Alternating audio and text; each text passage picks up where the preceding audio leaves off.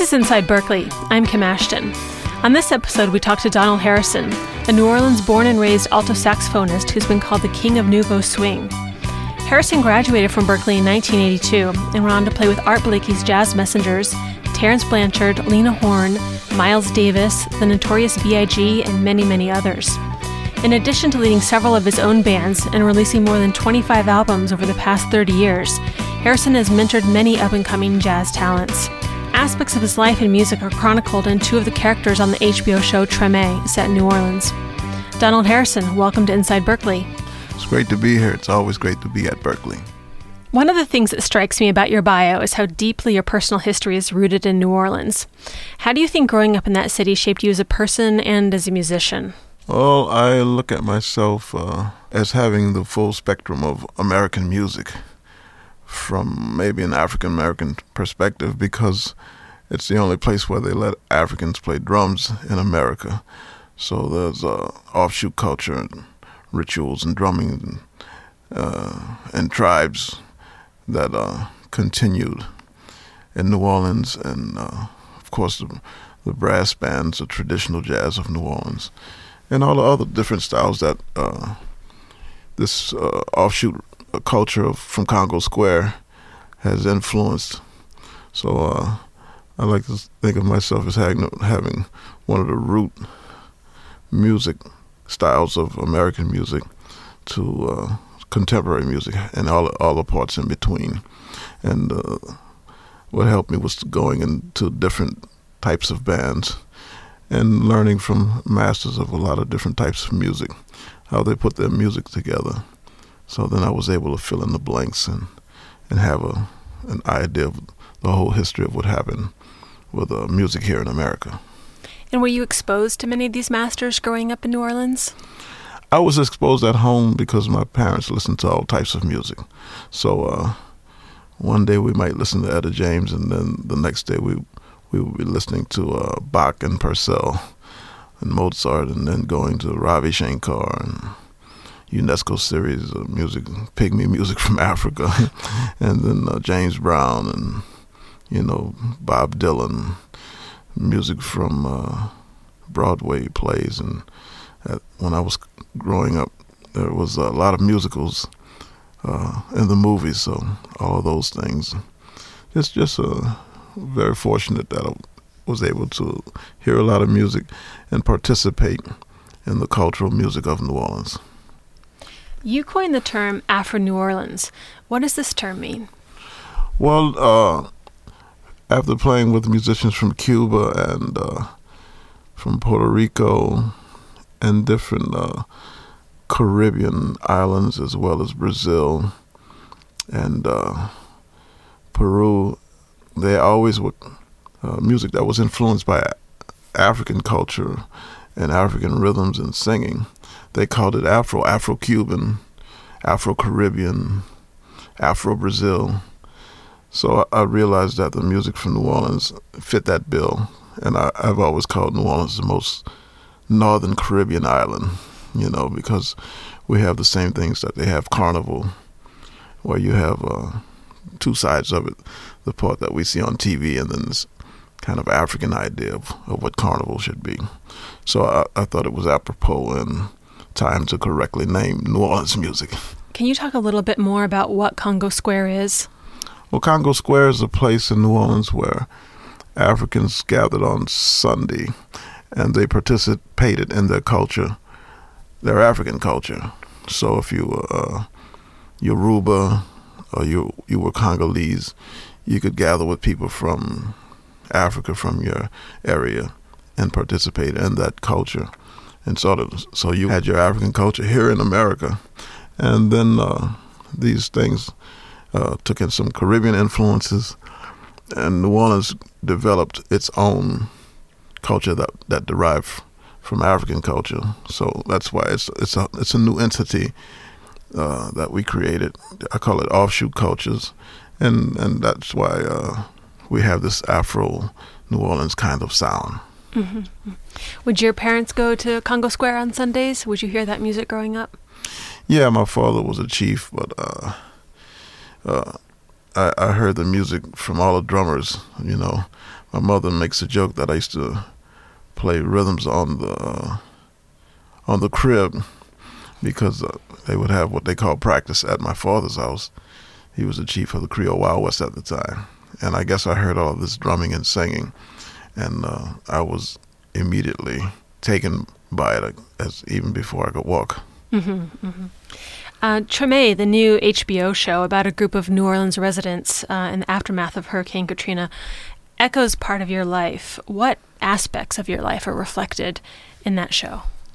Well, it's, it's the two characters, uh, the son and the chief. The son is a trumpeter, and uh, he he's really talking about things I did in the music business that he was uh, doing. Some things, of course, drama for television that didn't actually happen in my life, but there's a story of different recordings I made that go through the uh, the series and some of the ideas I have about maintaining culture and the importance of doing that so that the new generations have this root source to, to draw upon and, and to try to uh, keep uh, some authentic elements alive.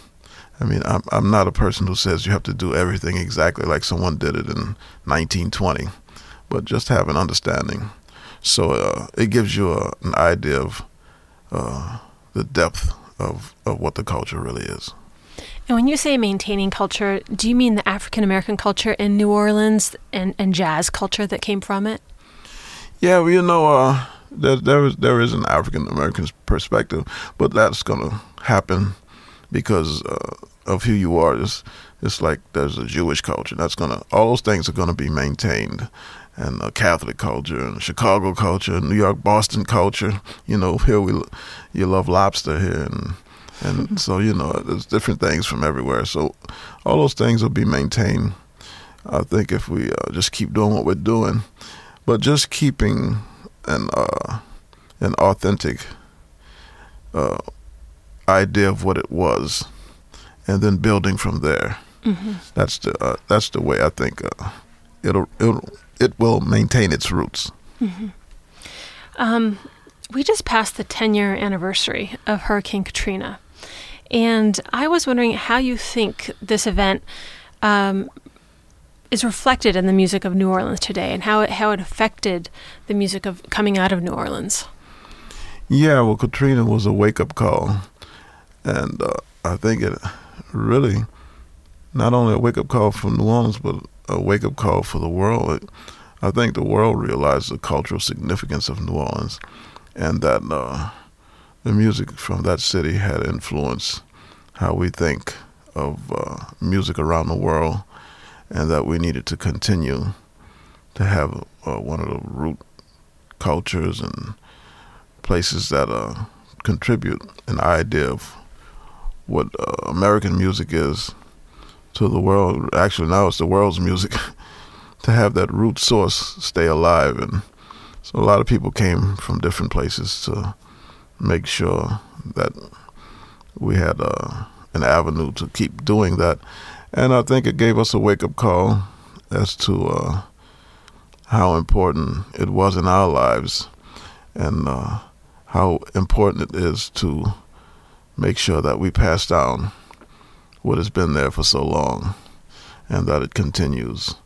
You know, you can hear the culture of New Orleans and people from like Fats Domino and the Neville Brothers and go back to Sidney Bechet and and uh, Jelly Roll Morton. All those, all these great musicians have uh, they they taken elements from everywhere because of course French, uh, French opera was an influence in New Orleans to people like Sidney Bechet and uh, the brass band music from Philip Sousa was something that influenced the brass band jazz, traditional jazz in New Orleans.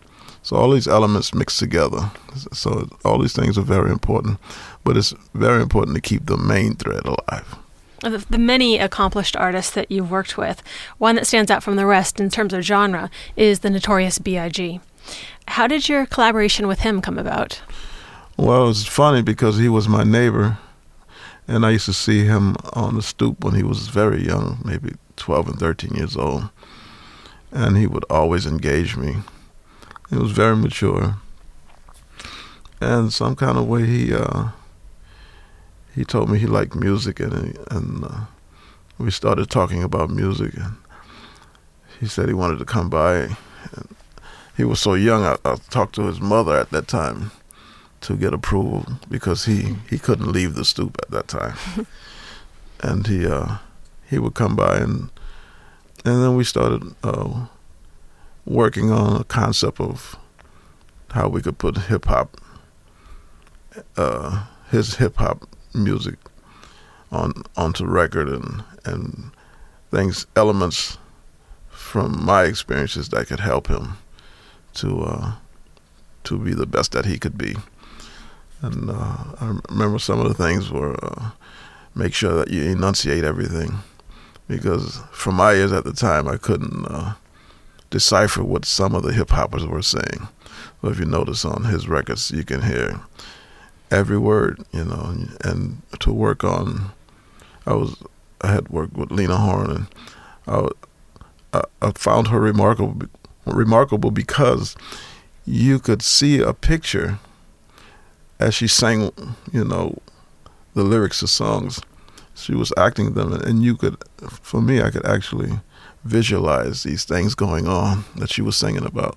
So uh, we discussed writing lyrics in the hip hop genre, where you could see, you could visualize what you was what uh, he was saying and telling a story with the lines that goes from point A to point B that you could visualize. So that's another key.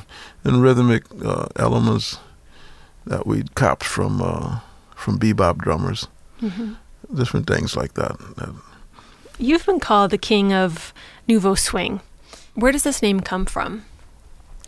Well, it's uh, nouveau swing was uh, something that a French fan dubbed the music we were playing because my concept was to uh, well let's start like this. I, I grew up in new orleans and we used to dance at my house all the time to james brown and various r&b and funk people that were on the radio. And my mother was the person who got us to do that. So i always had this idea that you're supposed to dance to music. And uh, then i started playing jazz and I, I still wanted to dance to the music, and I still and I wanted to uh, actually put everything that I'd learned together. In some kind of way, I I heard that James Brown could merge with Duke Ellington and Art Blakey could swing, or that uh, hip hop could swing. So I put these two elements together. I, I figured out how to swing hip hop, and so uh, it was still swinging, but it was funky underneath, uh, mm-hmm. hip hop or soul or rock underneath. So then I uh, did a record called Nouveau Swing, and uh, but the term Nouveau Swing came because of Fan in France was hearing some of the stuff I was working on, and said that's uh, Nouveau Swing. It's a new swing. Mm-hmm. So I liked it. So and then uh, I guess because I'm sort of put that kind of idea together, people said that's the king of nouveau swing. um, now, switching gears a little bit, you came to Berklee in 1979 and graduated in 1982. What drew you here, and uh, what did you get out of it? In other words, how did Berklee influence you?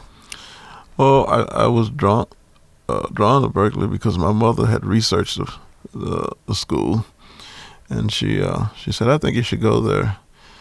And I, I said, okay. She was uh, always helping me find other avenues because she knew I really wanted to play music.